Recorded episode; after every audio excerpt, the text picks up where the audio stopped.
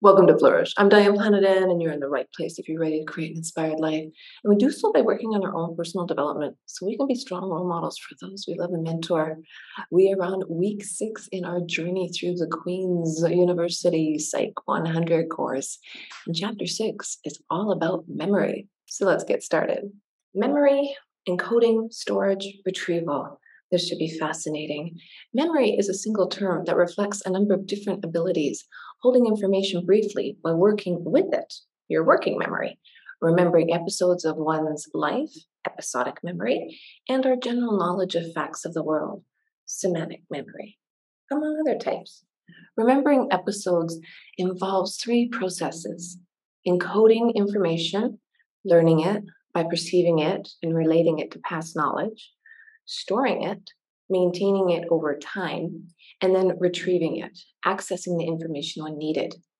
Failures can occur at any stage, leading to forgetting or to having false memories. The key to improving one's memory is to improve processes of encoding and to use techniques that guarantee effective retrieval. Good encoding techniques include relating new information to what one already knows, forming mental images, and creating associations among information that needs to be remembered. The key to good retrieval is developing effective cues that will lead the rememberer back to the encoded information. Classic mnemonic systems, known since the time of the ancient Greeks and still used by some today, can greatly improve one's memory abilities. The learning objectives of this particular chapter to keep in the back of your mind is to define and note differences between the following forms of memory: working memory, episodic memory, semantic memory, collective memory. Describe the 3 stages in the process of learning and remembering. Describe strategies that can be used to enhance the original learning or encoding of information. Describe strategies that can improve the process of retrieval, and describe why the classic mnemonic device, the method of Loki, works so well. Introduction. In 2013, Simon Reinhard sat in front of 60 people in a room in Washington University where he memorized an increasingly long series of digits. On the first round, a computer generated 10 random digits on a screen for 10 seconds. After the series disappeared, Simon typed them into a computer. His recollection was perfect. So perfect that for the final trial of 50 digits appearing on the screen for 50 seconds, and again, Simon got them all right. In fact, Simon would have been happy to keep going. His record in this task, called forward digit span, is 240 digits. When most of us witness a performance like that of Simon Reinhard, we think one of 2 things. First, maybe he's cheating somehow. No, he's not. Second, Simon must have abilities more advanced than the rest of humankind. After all, psychologists established many years ago that normal memory span for adults is about 7 digits, with some of us able to recall a few more and others a few less. If you are going back in time and wanting to cross-reference chapters, chapter 4, has the information about Miller and how he had the magic number 7, ±2. That is why the first phone numbers were limited to 7 digits. Psychologists determined that many errors occurred, costing the phone company money, when the number was increased to even 8 digits. But in normal testing, no one gets 50 digits correct in a row, much less 240. So does Simon Reinhard simply have a photographic memory? He does not. Instead, Simon has taught himself simple strategies for remembering that have greatly increased his capacity for remembering virtually any type of material: digits, words, faces, and names, poetry, historical dates, and so on. 12 years earlier, before he started training his memory abilities, he had a digit span of 7, just like most of us. Simon has been training his abilities for about 10 years as of this writing, and has risen to be the top 2 of memory athletes. In 2012, he came in 2nd place in the World Memory Championship, composed of 11 tasks, held in London. He currently ranks 2nd in the world, behind another German competitor, Johannes Mallow. In this module, we reveal what psychologists and others have learned about memory, and we also explain the general principles by which you can improve your own memory for factual material. Yes, in some ways, memory is like file drawers where you store mental information. Memory is also a series of processes. How does that information get filed to begin with, and how does it get retrieved when needed? Varieties of memory. For most of us, remembering digits rely on short-term memory or working memory, the ability to hold information in our minds for a brief time and work with it. For example, multiplying 24 by 17 without using paper would rely on working memory. Another type of memory is episodic memory, the ability to remember the episodes of our lives. If you were given the task of recalling everything you did 2 days ago, that would be a test of episodic memory. You'd be required to mentally travel through the day in your mind and note the main events. Semantic memory is our storehouse of more or less permanent knowledge, such as the meaning of words in a language.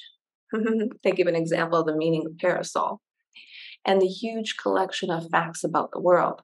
For example, there are 196 countries in the world and 206 bones in your body. I learned something new. Collective memory refers to the kind of memory that people in a group share, whether family, community, schoolmates, or citizens of a state or a country. For example, residents of small towns often strongly identify with those towns remembering the local customs and historical events in a unique way. That is the community's collective memory, passes stories and recollections between neighbors and future generations, forming a memory system unto itself. Psychologists continue to debate the classification of types of memory as well as which types rely on others. But for this module, we'll focus on episodic memory. Episodic memory is usually what people think of when they hear the word memory. For example, when people say that older relatives is losing her memory due to Alzheimer's disease, the type of memory loss they are referring to is the inability to recall events for episodic memory. Semantic memory is actually preserved in early stage Alzheimer's disease. Although remembering specific events that have happened over the course of one's entire life, for example, your experience in 6th grade, can be referred to as autobiographical memory, we will focus primarily on the episodic memories of more recent events. Now we get to the three stages of the learning memory process. Psychologists distinguish between three necessary stages in the learning and memory process: encoding, storage, and retrieval. Encoding is defined as the initial learning of information. Storage refers to maintaining information over time. Retrieval is the ability to access information when you need it. If you meet someone for the first time at a party, you need to encode her name while you associate her name with her face. Then you need to maintain the information over time. If you see her a week later, you need to recognize her face and have it serve as a cue to retrieve her name. Any successful act of remembering requires that all three stages be intact. However, two types of errors can also occur. Forgetting is one type. You see the person you met at the party and cannot recall her name. The other is misremembering, false recall or false recognition. You see somebody who looks like her and call the person by that name, false recognition of the face. Or you might see the real person, recognize her face, but then call her by the name of another woman you met at a party. Misrecall of her name. Whenever forgetting or misremembering occurs, we can ask, at which stage in this learning memory process was there a failure? Though it is often difficult to answer this question with precision, one reason for this inaccuracy is that the three stages are not as discrete as our description implies. Rather, all three stages depend on one another.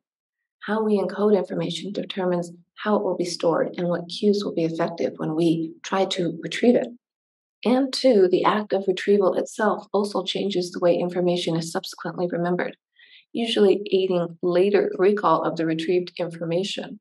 The central point for now is that the three stages, encoding, storage, and retrieval, affect one another and are inextricably bound together. So if you can think of a situation where this happened to you, you might be able to remember the terminology. Think about it. Encoding. Encoding refers to the initial experience of perceiving and learning information. Psychologists often study recall by having participants study a list of pictures or words. Encoding in these situations is fairly straightforward. However, real-life encoding is much more challenging. When you walk across campus, for example, you encounter countless sights and sounds, friends passing by, people playing frisbee, music in the air. The physical and mental environments are much too rich for you to encode all the happenings around you or the internal thoughts you have in response to them. So an important first principle of encoding is that it is selective. We attend to some events in our environment and we ignore others. The second point about encoding is that it is prolific. We are always encoding the events of our lives, attending to the world, trying to understand. Normally, this presents no problem, as our days are filled with routine occurrences, so we don't need to pay attention to everything. But if something does happen that seems strange during your daily walk across campus, you see a giraffe, then we pay close attention and try to understand why we are seeing what we are seeing.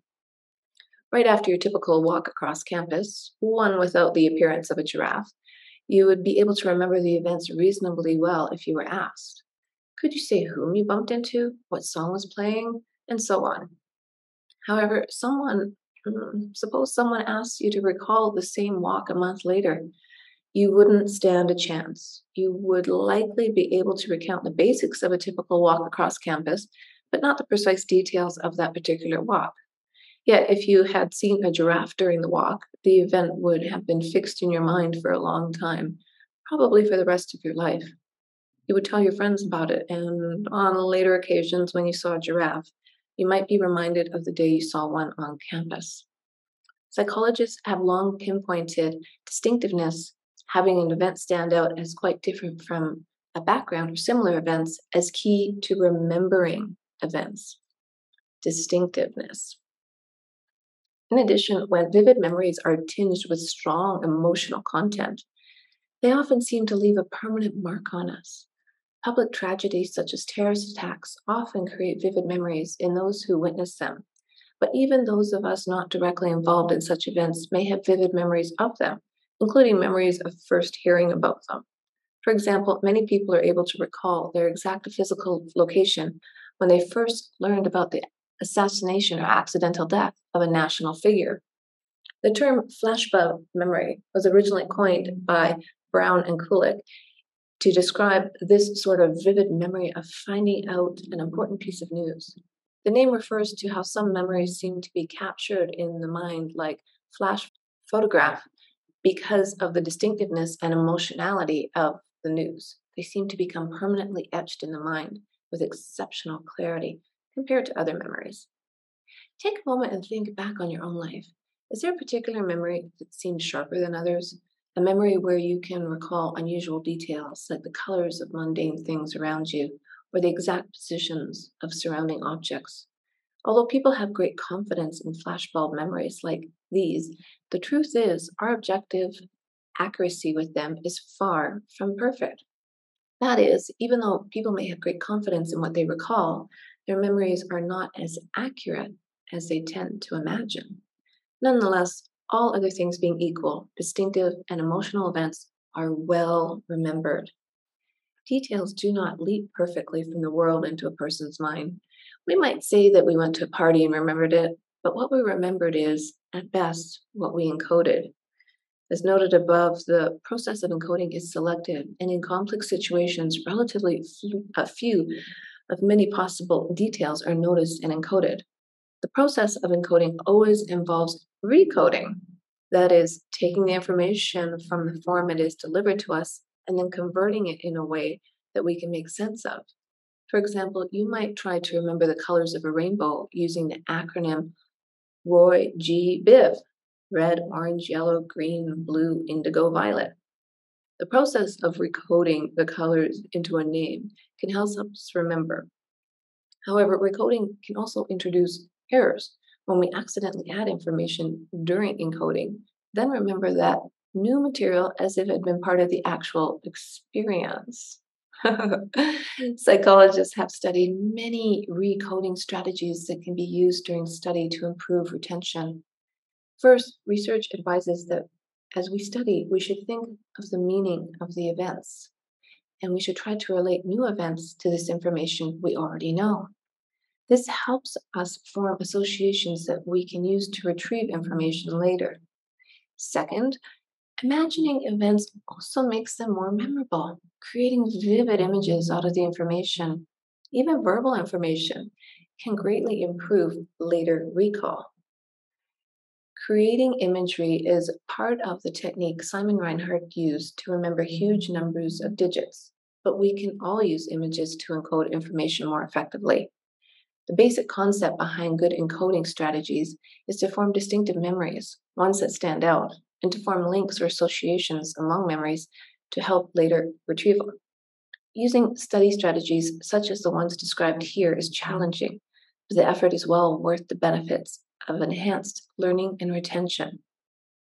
Although it requires more effort, using images and associations can improve the process of recoding. We emphasized earlier that encoding is selective.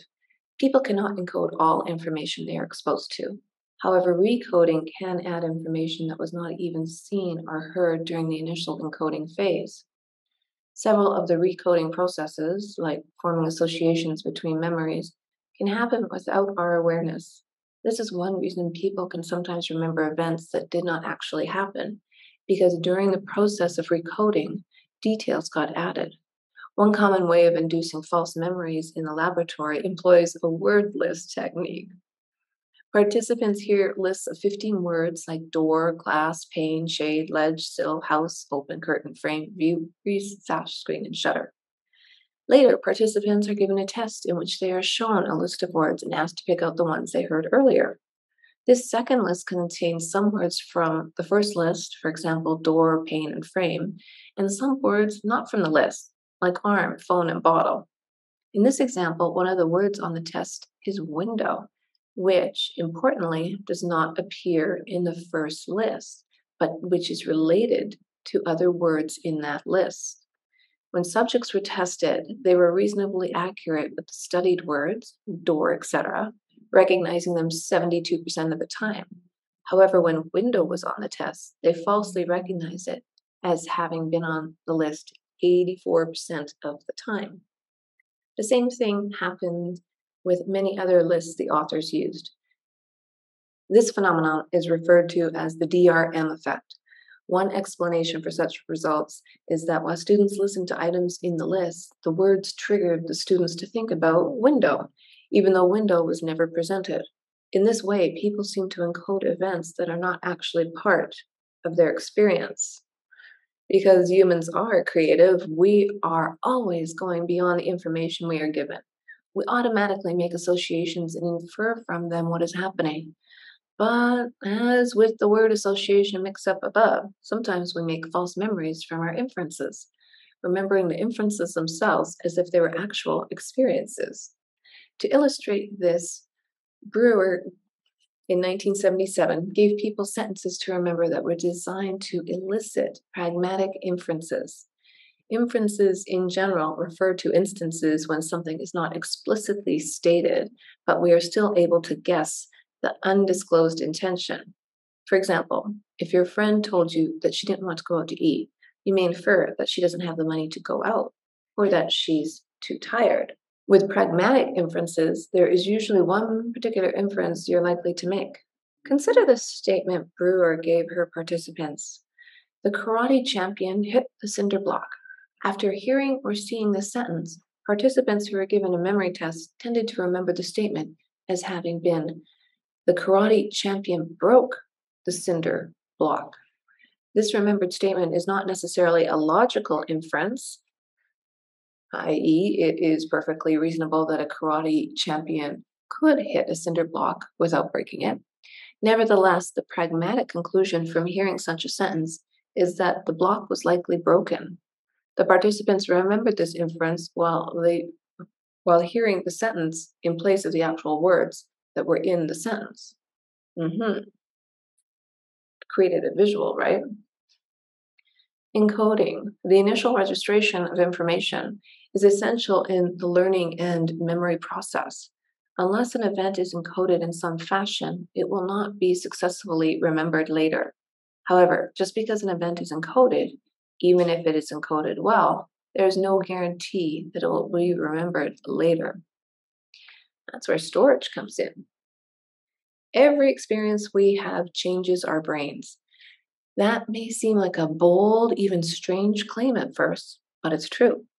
We encode each of our experiences within the structures of the nervous system, making new impressions in the process, and each of those impressions involves changes in the brain. Psychologists and neurobiologists say that experiences leave memory traces or engrams. The two terms are synonyms. Memories have to be stored somewhere in the brain, so in order to do so, the brain biochemically alters itself and its neural tissue. Just like you might write yourself a note to remind you of something, the brain writes a memory trace, changing its own physical composition to do so. The basic idea is that events, occurrences in our environment, create engrams through a process of consolidation. The neural changes that occur after learning to create the memory trace of an experience. Although neurobiologists are concerned with exactly what neural processes change when memories are created, for psychologists, the term memory trace simply refers to the physical change in the nervous system. Whatever that may be exactly, that represents our experience. Memory traces or engrams are not perfectly preserved recordings of past experiences. The traces are combined with current knowledge to reconstruct what we think happened in the past. Although the concept of engram or memory trace is extremely useful, we shouldn't take the term too literally. It is important to understand that memory traces are not perfect little packets of information that lie dormant in the brain, waiting to be called forward to give an accurate report of past experience. Memory traces are not like video or audio recordings, capturing experience with great accuracy. As discussed earlier, we often have errors in our memory, which would not exist if memory traces were perfect packets of information. Thus, it is wrong to think that remembering involves simply reading out a faithful record of past experience. Rather, when we remember past events, we construct them with the aid of our memory traces, but also with our current belief of what happened. For example, if you were trying to recall for the police who started a fight at a bar, you may not have a memory trace of who pushed whom first. However, let's say you remember that one of the guys held the door open for you. When thinking back to the start of the fight, this knowledge of how one guy was friendly to you may unconsciously influence your memory of what happened in favor of the nice guy. Thus, memory is a construction of what you actually recall and what you believed happened. In a phrase, remembering is reconstructive. We reconstruct our past with the aid of memory traces, not reproductive, a perfect reproduction or recreation of the past. Psychologists refer to the time between learning and testing as the retention interval. Memories can consolidate during that time, aiding retention. However, experiences can also occur that undermine the memory. For example, think of what you had for lunch yesterday. A pretty easy task. However, if you had to recall what you had for lunch 17 days ago, you may well fail, assuming you don't eat the same thing every day. 16 lunches you've had since the one have created retroactive interference. Retroactive interference refers to new activities, example, the subsequent lunches, during the retention interval, i.e., the time between the lunch 17 days ago and now. That infer with retrieving the specific older memory, the lunch details from 17 days ago. But just as newer things can interfere with remembering older things, so can the opposite happen. Proactive interference is when past memories interfere with the encoding of new ones. For example, if you have ever studied a second language, oftentimes the grammar and vocabulary of your native language will pop into your head, impairing the fluency in the foreign language. Retroactive interference is one of the main causes of forgetting. In the module, Eyewitness Testimony and Memory Biases, Elizabeth Loftus describes her fascinating work on eyewitness memory, in which she shows how memory for an event can be changed via misinformation supplied during the retention interval. For example, if you witnessed a car crash but subsequently heard people describing it from their own perspective, this new information may interfere with or disrupt your own personal recollection of the crash. In fact, you may even come to remember the event happening exactly as others described it. This misinformation effect in eyewitness memory represents a type of retroactive interference that can occur during the retention interval. Of course, if correct information is given during the retention interval, the witness's memory will usually be improved. Although the interference may arise between the occurrence of an event and the attempt to recall it, the effect itself is always expressed when we retrieve memories, the topic to which we will turn next. Yes, how are we going to retrieve all this information? Endel Tulving argued that the key process in memory is retrieval. Why should retrieval be given more prominence than encoding or storage? For one thing, if information were encoded and stored but could not be retrieved, it would be useless. As discussed previously in this model, we encode and store thousands of events, conversations, sights, and sounds every day, creating memory traces. However, we later access only a tiny portion of what we've taken in. Most of our memories will never be used, in the sense of being brought back to mind consciously. This fact seems so obvious that we rarely reflect on it. All those events that happened to you in the fourth grade that seemed so important then. Now, many years later, you would struggle to remember even a few. You may wonder if the traces of those memories still exist in some latent form. Unfortunately, with currently available methods, it is impossible to know. Psychologists distinguish information that is available in memory from that which is accessible. Available information is information that is stored in memory, but precisely how much and what types are stored cannot be known. That is, all we can know is what information we can retrieve. Accessible information. The assumption is that accessible information represents only a tiny slice of the information available in our brains. Most of us have had the experience of trying to remember some fact or event, giving up, and then all of a sudden it comes to us at a later time, even after we've stopped trying to remember it.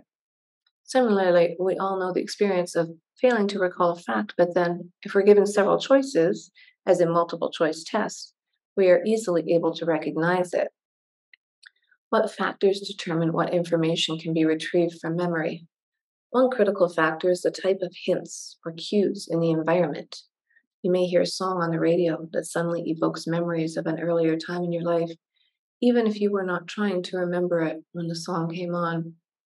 Nevertheless, the song is closely associated with that time, so it brings the experience to mind. Okay, quick personal note here. Every time I hear Dancing Queen, I am on rollerblades. Thank you, Abba.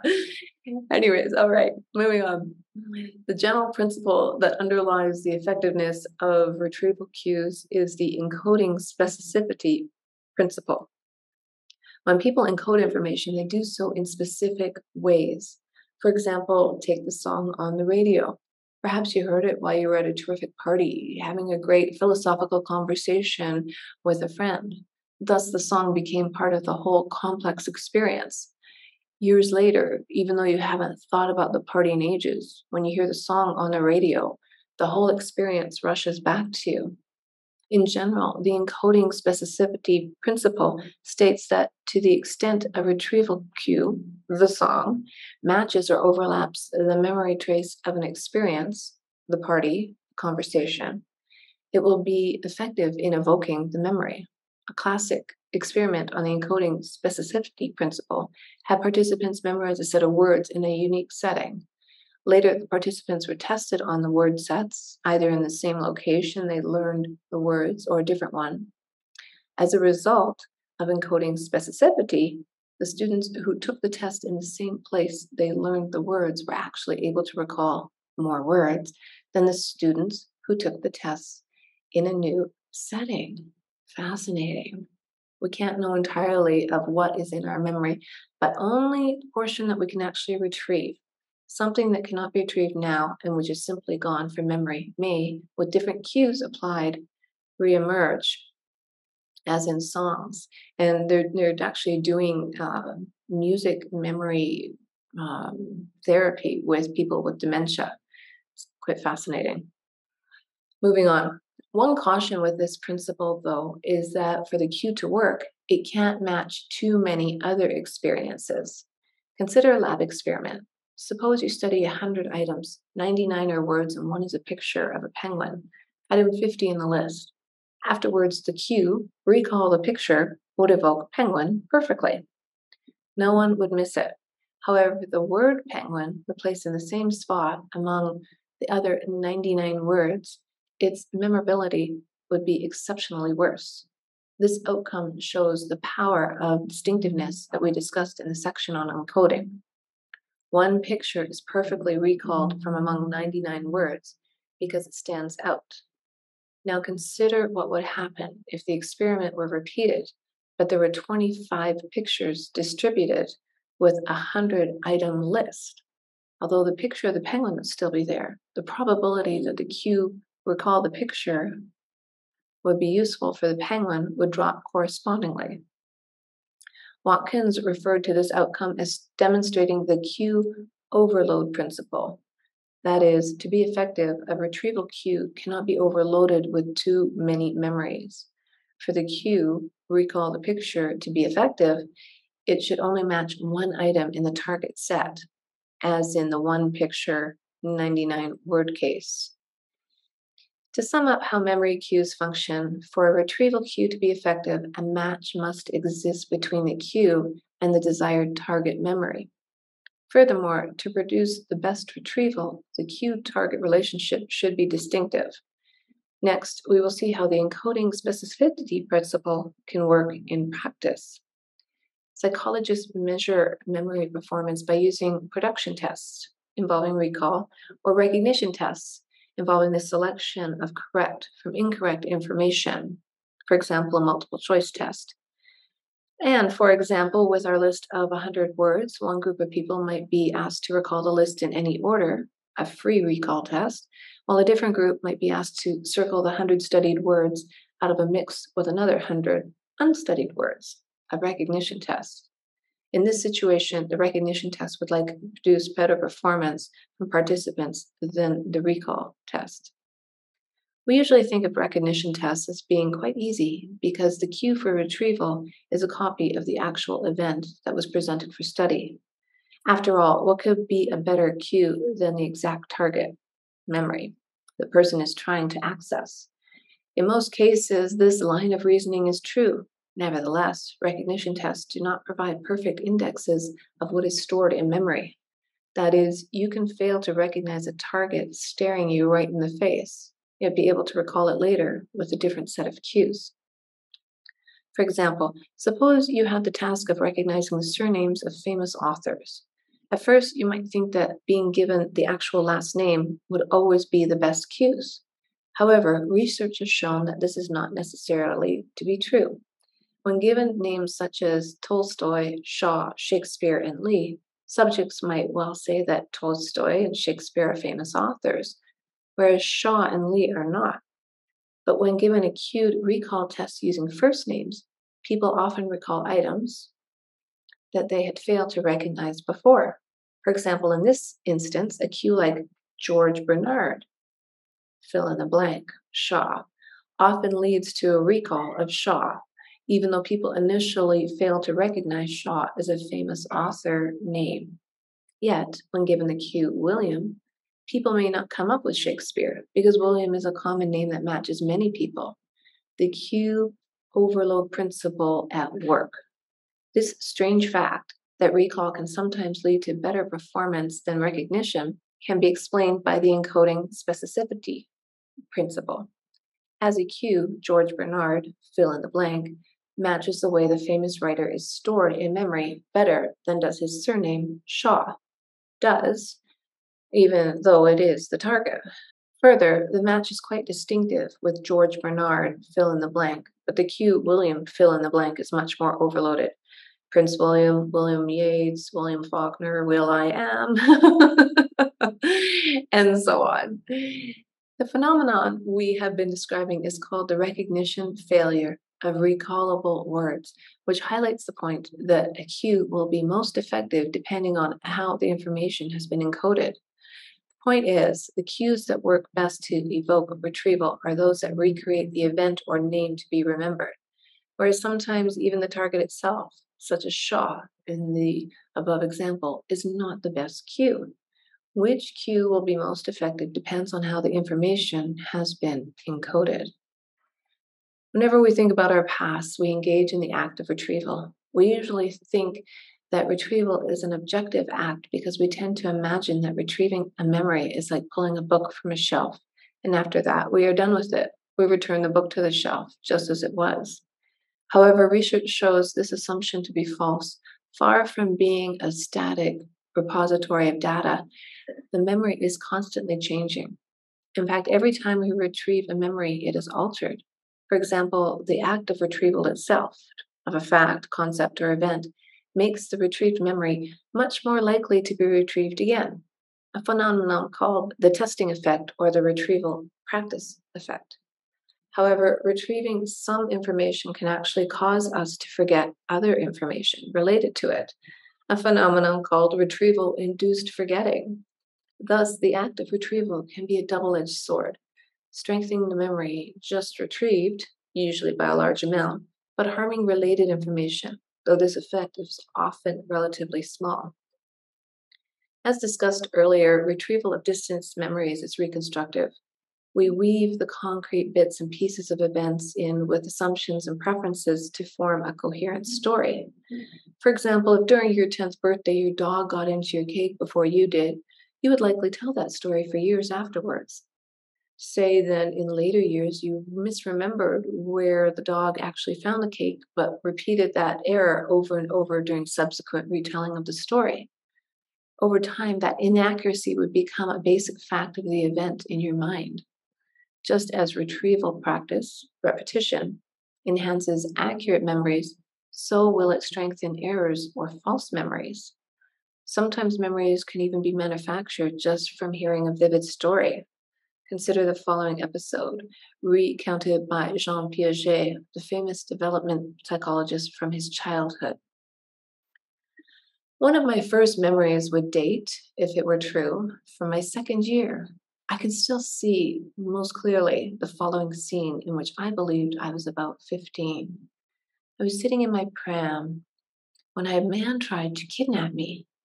I was held in by the strap fastened around me while my nurse bravely tried to stand between me and the thief. She received various scratches, and I could still vaguely see those on her face. When I was about 15, my parents received a letter from my former nurse saying that she had been converted to the Salvation Army. She wanted to confess her past faults, and in particular to return the watch she had been given as a reward on this occasion. She had made up the whole story, faking scratches. I therefore must have heard as a child this story, which my parents believed, and projected it into the past in the form of a visual memory. Many real memories are doubtless of the same order. Isn't that fascinating? So from the age of 2 until he was 15, he believed this was true fact. Piaget's vivid account represents a case of pure reconstructive memory. He heard the tale told repeatedly and doubtlessly told it and thought about it himself. The repeated telling cemented the events as though they had really happened, just as we are all open to the possibilities of having many real memories of the same order. The fact that one can remember precise details, the location, the scratches, does not necessarily indicate that the memory is true. Point that has been confirmed in laboratory studies too. Wowzer, that is fascinating. Putting it all together, improving your memory. A central theme of this module has been the importance of encoding and retrieval processes and their interactions. To recap, to improve learning and memory, we need to encode information in conjunction with excellent cues that will bring back the remembered events when we need them. But how do we do this? Keep in mind the two critical principles we have discussed to maximize retrieval. We should construct meaningful cues that remind us of the original experience, and those cues should be distinctive and not associated with other memories. These two conditions are critical in maximizing cue effectiveness. So how can these principles be adapted for use in many situations? Let's go back to how we started the module with Simon Reinhard's ability to memorize huge numbers of digits. Although it was not obvious, he applied the same general memory principles, but in more deliberate ways. In fact, all mnemonic devices or memory aids, tricks, rely on these fundamental principles. In a typical case, the person learns a set of cues and then applies these cues to learn and remember information. Consider the set of 20 items below that are easy to learn and remember. So I will read the list 1 through 20. 1, gun. 2, shoe. 3, tree. 4, door. 5, knives. 6, sticks. 7, oven. 8, plate. 9, wine. 10, hen. 11 is penny 1 hot dog bun. 12 is penny 2 airplane glue. 13 is penny 3 bumblebee. 14 is penny 4 grocery store. 15 is penny 5 beehive. 16 is penny 6 magic tricks. 17 is penny 7 go to heaven. 18 is penny 8 golden gate. 19 is penny 9 ball of twine. And 20 is penny 10 ballpoint pen. Oh, those all rhymed, right? It would probably take you less than 10 minutes to learn this list and practice recalling it several times. Remember to use retrieval practice. If you were to do so, you would have a set of peg words on which you could hang memories. In fact, this mnemonic device is called the peg word technique. If you then needed to remember some discrete item, say a grocery list or points you wanted to make in a speech, this method will let you do so in a very precise yet flexible way.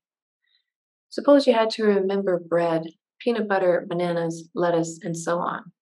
The way to use the method is to form a vivid image of what you want to remember and imagine it interacting with your peg words, as many as you need.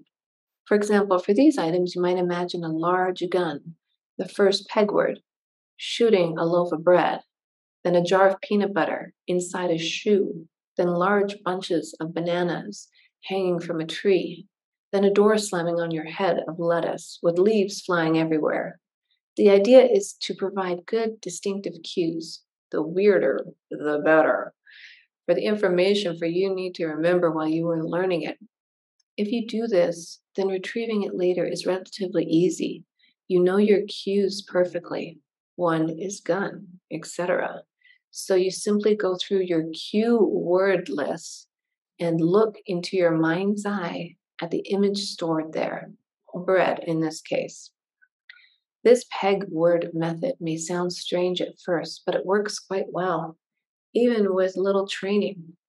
One word of warning, though, is that the items to be remembered need to be presented relatively slowly at first, until you have practice associating each with its cue word.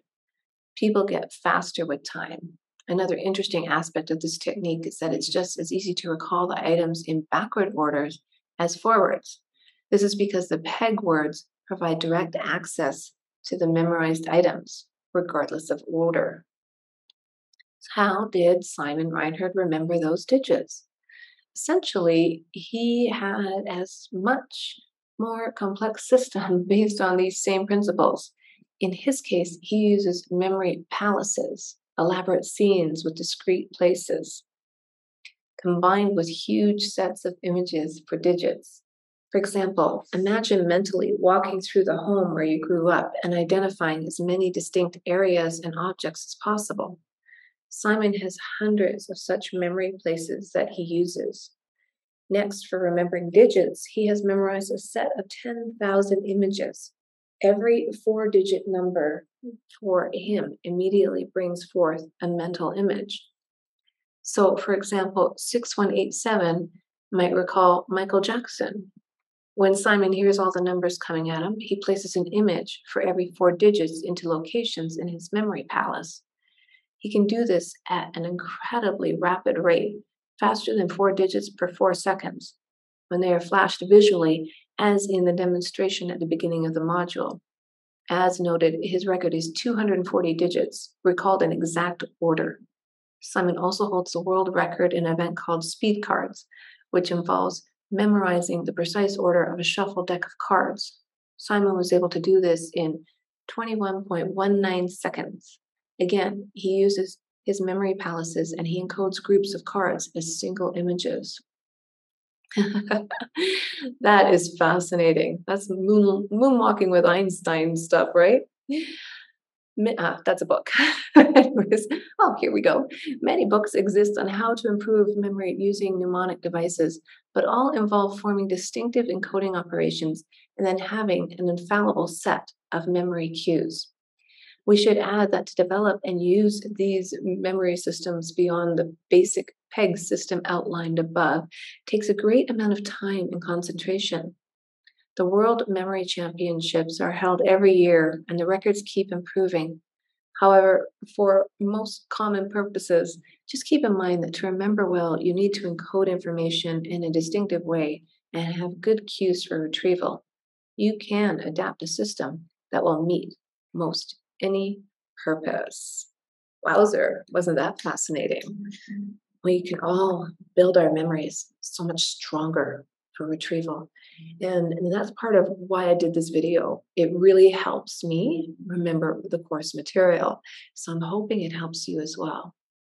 If you're enjoying the show, share it with someone you know, and remember to hit that subscribe button. You don't want to miss the next chapter, and you deserve to live a more inspired life.